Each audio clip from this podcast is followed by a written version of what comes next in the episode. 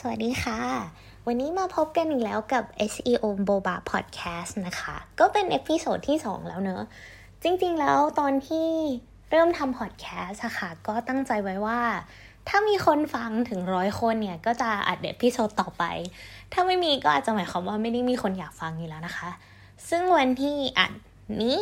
เป็นวันที่เห็นว่ามีคนดูเอพิโซดแรกฟังเอพิโซดแรกเนอะถึง150คนแล้วก็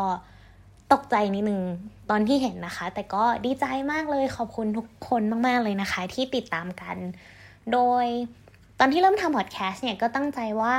อยากจะให้เป็นอีกหนึ่งช่องทางที่เมย์จะสามารถแชร์เรื่องที่เมย์รู้ได้แล้วก็เผื่อมันจะเป็นประโยชน์กับใครบ้างในช่องทางที่มันค่อนข้างจะเอนเตอร์เทนหน่อยไม่ได้แบบหนักมากอะไรแบบนี้นะคะก็หวังว่าทุกคนจะชอบกันถ้ามีฟีดแบ็กยังไงก็บอกมาได้ตลอดเลยนะคะสำหรับเอพิโซดนี้ในวันนี้จะมาคุยกันเรื่อง E-E-A-T ค่ะ E-E-A-T เนี่ยคนอื่นเขาจะเรียกกันว่า E-E-A-T เนอะแต่บางทีเมย์อาจจะเรียกมันว่า eat นะคะเพราะเขียนติดกันแล้วมันเป็นคำว่า eat เนอะเห็นทุกครั้งก็คิดถึงเพลงกินอะไรไปกิน MK ของ MK ตลอดเลยสปอนเซอร์ต้องเข้าแล้วนะคะก็จริงๆแล้ว eat เนี่ยค่ะเป็นมันไม่ใช่ปัจจัยในการจัดอันดับ SEO นะแต่ว่ามันคือไกด์ไลน์ที่ตัว Google เนี่ยค่ะเขาจะเริ่มนำมาใช้มากขึ้นเรื่อยๆมาดูกันว่าตัว E-E-A-T เนี่ยหมายความว่าอะไรทำไมมันถึงสำคัญกับการทำเว็บไซต์ทุกอันทำบทความทุกครั้งเนี่ยต้องดูอันนี้ด้วยนะคะเริ่มเลยเนาะตัว E-E-A-T เนี่ยค่ะย่อมาจาก Expertise Authoritativeness แล้วก็ Trustworthinessแปลเป็นไทยง่ายๆมันก็คือเหมือนความเชี่ยวชาญความน่าเชื่อถือในเรื่องนั้นๆนะคะโดยไอ้ตัวนี้เขาเริ่มใช้มาสักพักแล้วมันเคยมีอัปเดตตัวหนึ่งเมื่อ 2-3 ปีก่อนเนี่ยค่ะที่อัปเดตแล้วเริ่มใช้ไอ้ตัว E-E-A-T เนี่ยคนในวงการ SEO เนี่ยค่ะเขาจะเรียกมันว่าเป็นอัปเดตที่กระทบกับ Healthcare เป็น Healthcare อัปเดตเนาะเพราะว่าตัว E-E-A-T ที่ออกมาเนี่ยค่ะกระทบกับวงการเฮลท์แคร์มากๆคือที่ติดอันดับอยู่เนี่ยร่วงกราวกันไปแบบพรึบพรับเลยที่ร่วงเพราะว่า Google เนี่ยค่ะเขาเริ่มใช้ E-E-A-T เข้ามาเพื่อจะดูความน่าเชื่อถือของเว็บไซต์นั้นๆใช่ไหมดังนั้นแล้วถ้าเป็นแบบบล็อกเกอร์เว็บไซต์ทั่วๆไปแบบใครจะเขียนเรื่องแบบโรคมะเร็งโรคเบาหวานอะไรเงี้ยที่อยู่ในวงการสุขภาพอะไรเงี้ยค่ะก็จะโดนปรับตกไปหมดเขาก็จะเลือกเว็บที่มันน่าเชื่อถือขึ้นมาเช่นแบบเว็บไซต์โรงพยาบาลเว็บไซต์ของรัฐที่เป็น .org หรือว่าเว็บไซต์ที่ดูแล้วว่าน่าเชื่อถือในวงการนี้หน้าพวกนั้นก็จะขึ้นมาแทนค่ะโดยตัว E-E-A-T เนี่ยค่ะมันจะสำคัญกับคอนเทนต์ที่เป็นประเภท Your Money Your Life Google จะเรียกคอนเทนต์ประเภทนี้ย่อว่า YMYL นะคะYour Money Your Life เนี่ยหมายความว่าเป็นคอนเทนต์ที่เกี่ยวข้องแล้วก็กระทบกับชีวิตของเรามากๆเช่นเรื่องความสุขสุขภาพของเราทั้งสุขภาพกายสุขภาพใจเนาะความมั่นคงทางการเงินความปลอดภัยในชีวิตอะไรแบบนี้พวกนี้ก็จะเป็นเรื่องที่เขาเรียกว่ามันเป็น Your Money Your Life หรือว่าเป็นเรื่องของเรื่องที่เราจ่ายเงินไปหรือว่าอ่านแล้วมันกระทบกับชีวิตของเรามากๆอะไรอย่างเงี้ยค่ะดังนั้นแล้วคนที่ทำคอนเทนต์หรือเว็บไซต์ในเรื่องเกี่ยวกับพวกนี้เช่นประกันภาษีสุขภาพโรงพยาบาลเว็บให้คำปรึกษาคุยกับคุณหมอได้อะไรแบบนี้ค่ะก็จะเป็นประเภทนี้หมดเลยแต่เว็บไซต์หรือว่าคอนเทนต์ที่ไม่ได้เกี่ยวกับเรื่องพวกนี้อะไรเงี้ยค่ะก็ยังจะต้องคำนึงถึงเรื่อง E-E-A-T เหมือนกันนะเพราะว่ามันเป็นไกด์ไลน์ที่ Google นำมาใช้กับทั่ว Google เลยมันก็จะกระทบกับ SEO ของคอนเทนต์ทุกประเภทเลยแต่ว่าถ้าเป็นคอนเทนต์ประเภทที่เป็น Your Money Your Life มันก็จะสำคัญกว่าถ้าเป็นคอนเทนต์ประเภทอื่นๆมันก็อาจจะสำคัญน้อยกว่าอะไรแบบนี้ค่ะแต่มันก็ยังสำคัญอยู่เนาะแล้ว E-E-A-T มันมีอะไรบ้างตัวแรกคือ Expertise ค่ะ Expertise เนี่ยพูดง่ายๆมันก็คือคนที่มีความเชี่ยวชาญในเรื่องนั้นใช่ไหมลองคิดภาพว่าถ้าเราอยากถามเรื่องภาษีปีนี้จะยื่นภาษียังไงเราก็จะไปถามนักบัญชีอะไรแบบนี้ใช่ไหมคะถ้าเราอยากถามเรื่องโรคเราก็ไปคุยกับหมอถ้าอยากปรึกษาเรื่องกฎหมายเราก็ไปปรึกษาทนายอะไรแบบนี้ค่ะมันคือคนที่มีความเชี่ยวชาญในด้านนั้นๆแต่พวกนี้ค่ะเราจะเรียกมันว่า formal expertise หรือว่าเป็น ความเชี่ยวชาญอย่างเป็นทางการเนาะเช่นคุณหมออย่างเงี้ยก็ต้องเรียนจบหรือเป็นทนายก็ต้องมีใบใช่ไหมคะแต่สำหรับหัวข้อบางอย่างเนี่ยมันไม่จำเป็นต้องมี formal expertise ก็ได้เช่นถ้าเราเสิร์ชประสบการณ์ของคนที่เป็นโรคมะเร็งเราก็คงอยากอ่านจากคนที่เคยเป็นมะเร็งมาก่อนซึ่งมันก็อาจจะเป็นบล็อกทั่วๆไปอะไรแบบนี้ค่ะไม่ได้แบบมีความหรูหราอลังการอะไรมากแบบ Forbes หรือแบบ CNN อะไรอย่างเงี้ยเนาะหรือถ้าสมมุติเวลาเราดูแบบรีวิวร้านอาหารหรือว่ารีวิวแบบเครื่องสำอางอะไรอย่างเงี้ยค่ะเราก็มักจะเชื่อคนที่ใช้จริงๆมากกว่าเนาะนี่คือสาเหตุที่เวลาคนเสิร์ชคำอะไรแล้วต่อท้ายด้วยพันทิปคือเขาอยากรู้ว่าคนจริงๆอ่ะคิดยังไงดังนั้นพวกคอนเทนต์พวกนี้ค่ะเราก็จะไม่ได้อยากได้ formal expertise แต่ว่าก็จะอยากได้คนที่มีความเชี่ยวชาญหรือว่ารู้ในเรื่องนั้นๆเนาะโดยตัว expertise เนี่ยค่ะเขาดูเป็นหน้าๆดูเป็นคอนเทนต์ไปเขาไม่ได้ดูทางเว็บไซต์เช่นสมมุติว่าไม่เป็นเว็บข่าวแล้วก็เขียนทุกเรื่องมันก็จะมีหลายๆเรื่องรวมกันใช่ไหมคะดังนั้นถ้าจะดูว่าให้เชี่ยวชาญด้านใดด้านหนึ่งมันก็จะยากดังนั้นถ้าสมมุติว่าเมย์จะเขียนแบบเป็นมะเร็งต้องทำยังไงหรือแบบวิธีการรักษาโรคมะเร็งมีอะไรบ้างเมย์ก็ไปชวนคนที่เขามี expertise ในด้านนี้มาเขียนก็จะช่วยได้ใช่ไหมแบบไปเชิญคุณหมอมาอะไรแบบนี้ค่ะลงท้ายด้วยชื่อคุณหมอก็จะช่วยให้หน้านั้นดูมี expertise มากขึ้นได้ไม่จำเป็นต้องเป็นของทางเว็บเนาะตัวที่สองค่ะคือ Authoritativeness หรือ Authority เนี่ยแหละมันหมายความว่าคนคนนั้นเว็บนั้นๆน่ะเขาดูมีชื่อเสียงในเรื่องนี้ไหมเช่นลองคิดถึงว่าถ้าเรื่องเนี้ยเราต้องไปถามใครเช่นเรามีเพื่อนอยู่คนนึงที่แบบไปกินเหล้าบ่อยมากเลยเขาอาจจะไม่ได้รู้เรื่องอื่นเลยนะแต่ว่าถ้าแบบร้านเรานี่ต้องถามคนนี้เลยอะไรแบบนี้ค่ะคนนี้ก็จะมี authority ในเรื่องนี้โดยวิธีการดูของเขาเนี่ยค่ะเขาก็จะไปดูแบบคนนี้ถูกเว็บอื่นพูดถึงบ่อยไหมในเรื่องนี้เช่นถ้าคุณหมอจะเขียนบล็อกใช่ไหมคะแล้วมีเว็บไซต์โรงพยาบาลหนึ่งที่พูดถึงชื่อคุณหมอคนนี้เขาก็จะแบบเป็นหมอจริงดูแบบมาจากโรงพยาบาล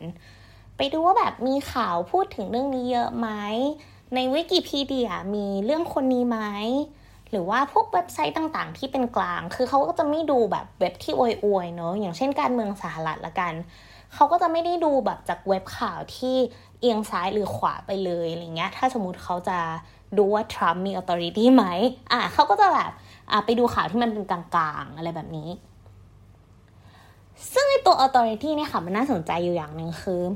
คนที่เป็น authority ในเรื่องนั้นอ่ะก็จะเป็นแค่ในเรื่องนั้นเช่นสมมติว่าเราพูดถึงอีลอน มัสก์ใช่ไหมอีลอน มัสก์เนี่ยค่ะเราก็จะคิดถึงแบบเขาเป็นผู้เชี่ยวชาญทางด้านรถไฟฟ้าไม่ใช่แบบ BTS รถยนต์ไฟฟ้าหรือแบบทางแบบอวกาศแบบ SpaceX อะไรแบบนี้ใช่ไหมคะแต่ถ้าสมมติเราแบบอยากถามว่าจะเป็นทาสแมวต้องทำยังไงอะไรแบบนี้หรือแบบโซดามะนาวมันรักษามะเร็งได้จริงไหมคะซึ่งจริงใครก็รู้ใช่ไหมแต่ว่าเขาไม่ได้เป็นแบบ authority ในเรื่องนี้อะไรอย่างเงี้ยค่ะดังนั้นแล้วในการทำ SEO ในเชิงของ E-E-A-T เนี่ยค่ะ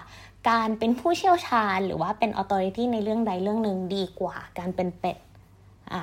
ฉันถ้าเวลาทำคอนเทนต์ต่างๆอะไรแบบนี้ค่ะก็พยายามโฟกัสไปที่เรื่องเดียวก่อนเราให้เว็บไซต์ของเรามันมั่นคงแข็งแรงก่อนแล้วค่อยแตกไปเรื่องอื่นๆก็มันอาจจะฟังดูน่าเบื่อเนอะสมมุติเราทำเว็บประกันเขียนแต่เรื่องประกันมันอาจจะดูน่าเบื่อใช่ไหมคะแต่ว่ามันดีในสายตา Google มันดูแบบรู้เรื่องนี้จริงๆเลยพูดบ่อยเนาะ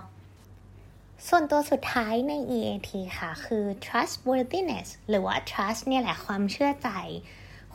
มันจะเกิดขึ้นได้ยังไงใช่ไหมคะลองคิดดูว่าเวลาเราเล่น Facebook แล้วกันแล้วเราเจอแบบ Face อวตารกับ Face จริงเราจะเชื่อไหนมากกว่าใครต่อ Face อวตารนี่โกรธเลยนะคะจริงๆแล้วเราก็จะเชื่อ Face จริงมากกว่าใช่ไหมเพราะว่าอันเนี้ยมันดูแบบเชื่อใจได้เพราะว่ามันเป็นคนจริงๆลองคิดว่าสมมุติเราอยากซื้อประกันกับใครสักคนหนึ่งใช่ไหมคะมีเว็บหนึ่งเว็บ A ละกันเว็บ A เนี่ยเข้าเว็บไปตรงติดต่อค่ะมีแค่ LINE ID ไม่รู้เลยว่าเจ้าของ LINE นี้คือใครวันหนึ่งถ้าเขาปิด LINE นี้แล้วจะต้องไปที่ไหนติดต่อใครก็ไม่รู้เลยใช่ไหมคะเทียบกับเว็บ B มีแผนที่บริษัทมีชื่อบริษัทบอกที่อยู่ครบมีเบอร์โทรศัพท์ครบถ้วนอีเมลมีไลน์ช่องทางการติดต่อแบบ10 อัน อันนี้ค่ะมันก็จะดูเชื่อใจได้มากกว่าใช่ไหมว่าถ้าเกิดเรื่องอะไรขึ้นเนี่ยเราก็จะรู้แล้วว่าเราต้องติดต่อใครอันนี้มันเป็นหัวใจของความเชื่อใจในสายตาของ Google เลยซึ่งไอ้ความเชื่อใจนี้จะสร้างได้ยังไงใช่ไหมคะ 1. ใช้ชื่อนามสกุลจริงค่ะใช้ชื่อนามสกุลจริงเนี่ยถ้าเป็นเว็บที่เกี่ยวกับโรคพยาบาลหรือว่าเว็บที่เป็น Your Money Your Life เนี่ยมันก็จะดูน่าเชื่อถือขึ้นใช่ไหมให้เราเลือกปรึกษาโรคมะเร็งกับนายแพทย์ตากับนายกุ๊กกิ๊กกุ๊กกับแล้วก็คงจะเชื่อนายแพทย์มากกว่าใช่ไหมคะดังนั้นเวลาเขียนบทความหรือว่าลงโพสอะไรต่างๆอย่างเงี้ยให้ใช้ชื่อนามสกุลจริงของคนเขียนอย่างเว็บเมย์เองเนี่ยมันก็จะใช้ชลากรเบิกก็คือเป็นชื่อเมย์เลยใช่ไหมคะก็จะช่วยได้ 2. ข้อมูลการติดต่อในเว็บทุกอย่างเนี่ยค่ะก็ให้ใส่ให้ครบให้ได้เยอะที่สุดอย่างที่เมย์บอกไปเมื่อกี้ก็ใช้แบบแผนที่ใช้บริษัทที่อยู่เบอร์โทรศัพท์ไลน์ ID ใส่ไปทุกช่องทางเลยคนจะได้รู้ว่าถ้ามีปัญหาแล้วต้องติดต่อใครใช่ไหมคะ 3.ในหน้า about ของเว็บไซต์เราเนี่ยค่ะปกติแล้วเนี่ยทุกเว็บไซต์ก็จะมีหน้า about ใช่ไหมเป็นหน้าแบบเกี่ยวกับก็จะพูดถึงเรื่องบริษัทอะไรแบบนี้ค่ะหรือว่าบางเว็บไซต์ก็จะมีหน้าทีมก็เป็นพูดเรื่องแบบทีมแต่ละคนว่าเขาเป็นใครมาจากไหนอะไรแบบนี้หรืออาจจะพูดแค่ถึงเรื่อง founder หรือว่าผู้ก่อตั้งว่าเขาเป็นใครมาจากไหน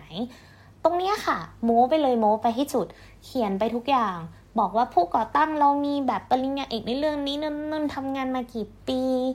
บริษัทของเราก่อตั้งมากี่ปีมีความเชี่ยวชาญอะไรบ้างใส่ลงไปให้หมดเลยค่ะตรงนี้ก็จะช่วยได้สี่แล้วใช่ไหม อันนี้ค่ะก็คอยอัปเดตคอนเทนต์ตัวอัปเดตคอนเทนต์เนี่ยช่วยให้เว็บเราน่าเชื่อถือได้ยังไงลองคิดถึงคอนเทนต์ที่มันต้องอัปเดตบ่อยๆดูนะคะเช่นภาษีปีนี้มีลดหย่อนอะไรบ้างพวกนี้มันต้องอัปเดตทุกปีใช่ไหมก็ถ้าเราอัปเดตคอนเทนต์ที่มันต้องอัปเดตก็จะช่วยในเรื่อง E-E-A-T ได้ค่ะแต่ถ้าบางคอนเทนต์มันไม่ต้องอัปเดตก็ไม่ต้องไปทำมันนะเช่นวิธีการผูกเนคไทวิธีการติดกระดุมเสื้ออะไรแบบนี้ค่ะวิธีทำกะหล่ำปีผัดน้ำปลาแบบนี้ก็ไม่ได้ต้องอัปเดตบ่อยมากนะคะลองเลือกคอนเทนต์ที่เราคิดว่าอัปเดตแล้วมันเหมาะสมก็คอยไปอัปเดตมันก็จะช่วยได้อีกข้อหนึ่งเป็นทิปส์ไว้แล้วกันนะคะคือรีวิวพวกการจ้างรีวิวหรือว่าให้คนรีวิวเนี่ยค่ะช่วยได้มากๆสำหรับพวกคอนเทนต์หรือว่าสินค้าประเภทที่เราอยากรู้ว่าคนใช้จริงๆเราเป็นยังไงเช่นร้านอาหารเครื่องสำอางแบบนี้ค่ะเราก็จะอยากได้รีวิวเยอะๆรีวิวในที่นี้เนี่ยหมายความว่าสมมุติเป็นร้านอาหารแล้วกันเราก็อยากได้รีวิวจากพวกแพลตฟอร์มรีวิวต่างๆเช่นวงใน Trip Advisor Google อะไรแบบนี้ค่ะก็พยายามไปสร้าง account ไว้สร้างร้านของเราไว้เพื่อให้คนมารีวิวพยายามกระตุ้นให้คนรีวิวเยอะๆก็จะช่วยได้หรือพวกการที่มีคนรีวิวใน YouTube ใน Facebook ในพันทิปหรือว่าบล็อกของเขาเองมีชื่อแบรนด์เราแล้วมีการรีวิวเนี่ยค่ะก็จะช่วยได้มีคนพูดถึงเยอะๆเราก็ดูแบบคนเนี่ยก็เชื่อถือมากขึ้นใช่ไหมให้เราเลือกเครื่องสำอางที่มีคนรีวิวแบบ10อันกับมีคนรีวิวแบบ1อันเราก็น่าจะเชื่อ10อันมากกว่าอะไรแบบนี้ค่ะสุดท้ายแล้วทั้งหมดเนี้ยค่ะมันคือความเชื่อใจคุณภาพของคอนเทนต์ความน่าเชื่อถือเนาะก็พยายามทำคอนเทนต์ของเราให้มันถูกต้องให้มันดีที่สุดเวลาเราเขียนเราก็รู้อยู่แล้วนะว่าเรื่องที่ทำมันถูกหรือเปล่าอะไรเงี้ยค่ะก็พยายามทำให้มันน่าเชื่อถือที่สุดดีที่สุดไม่ลงข่าวปลอมไม่ลงแบบบทความข้อมูลปลอมๆอะไรเงี้ยก็จะช่วยได้ค่ะสุดท้ายแล้วเนี่ยการทำ SEO นะคะมันก็วนกลับมาที่ว่าเราจะทำเว็บหรือว่าทำคอนเทนต์ยังไงให้เป็นประโยชน์กับคนอ่านมากที่สุด Google เนี่ยบอกเลยว่านี่เป็นปัจจัยการจัดอันดับที่สำคัญที่สุดคือการทำคอนเทนต์ให้ดีที่สุดน่าอ่านน่า engage ด้วยแบบนี้แล้วก็สุดท้ายก็คือน่าเชื่อถือเนาะเวลาทำคอนเทนต์หรือทำเว็บเนี่ยลองคิดดูว่าถ้าเป็นเราเนี่ยเราจะเชื่อเว็บนี้ไหมเราเชื่อใจสิ่งนี้ไหมมันดูน่าเชื่อถือไหมแล้วสิ่งที่เราทำไปเนี่ยค่ะมันมีคุณภาพมากที่สุดหรือยังทำให้ดีที่สุดในเรื่องนี้นะคะสุดท้ายแล้วมันจะดีกับ SEO เองโดยที่ไม่ได้ต้องใส่ใจเรื่องเทคนิคมากอย่างที่คนคิดแล้วกันสุดท้ายแล้วมันอยู่ที่คอนเทนต์ที่มีประโยชน์นะคะก็วันนี้ประมาณนี้นะคะขอบคุณทุกคนมากเลยที่ใช้เวลา15 นาทีนี้ไปด้วยกันนะคะหวังว่า ไม่ว่าคนจะมีวันที่ดีหรือวันที่แย่ตอนนี้หลังจากฟังจบขอให้มันเป็นวันที่ดีขึ้นอีกนิดนึงก็พอแล้วเนอะฝากไว้ให้ทุกคนรักษาสุขภาพด้วยนะคะถ้าเจอไวรัสเนี่ยก็อาจจะเป็นไข้แต่ถ้าเจอคนที่ใช้ก็อาจจะเป็นคุณนะคะสวัสดีค่ะ